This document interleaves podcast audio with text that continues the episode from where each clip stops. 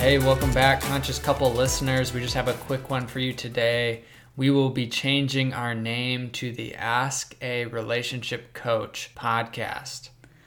Yeah, it feels like a little bit of a change, but I'm also feeling very excited about the direction and really wanting to get all of you to feel like this is really a space where you can show up and engage more as a listener. Yep, this is Jenny's brainchild. So, the idea behind changing the name is to encourage listeners to be more than listeners and to actually engage with us. Bring in your questions, we'll answer them. You'll get a lot more value if you're asking the questions. Yep. So, this is really all about finding out what are the things that those of you who are listening are really thinking about and struggling with, and for you to be able to write a little bit of context, a little bit of background. Send your question to Jenny at advancedrelationshipacademy.com. And really, what I'm also wanting to do is really bring a focus back to the process of relationship itself. So, Bryce and I have loved talking about us. You'll still get info about what we're up to, and you'll also continue to learn from how we're doing things in our relationship.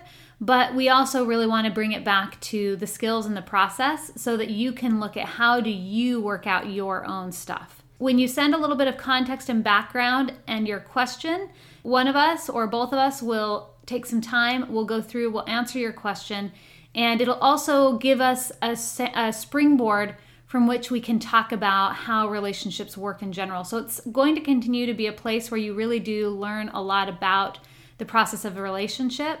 So you'll continue to get a lot of learning from us, but we really want to help you learn from wherever you are and from what your questions are.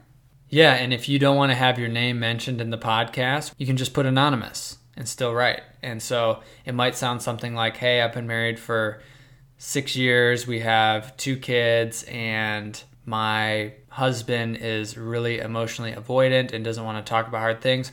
What do I do? And we'll take it from there. Yep. And while a lot of what Bryce and I do is focus on primary partnership and or marriage relationships, at least from my end, I don't know how you feel about this, Bryce, but from my end, I'm really here to answer your questions about relationship in general. So your questions could also be about your relationship to yourself, to food, your relationship to work, your relationship to a child or a family member or a friend. I'm really excited to help people understand how relationship works on like a bigger picture scale. So I want you to see how the principles we're teaching you about primary, primary relationship also have certain aspects that fit in all sorts of relationships.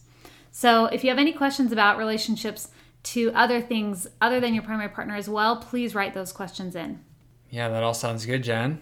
So that feels good for me, Bryce. How about for you? Anything else for you? That's good. I'm ready to get started. Cool. Me too. Okay, see you, everyone. Bye.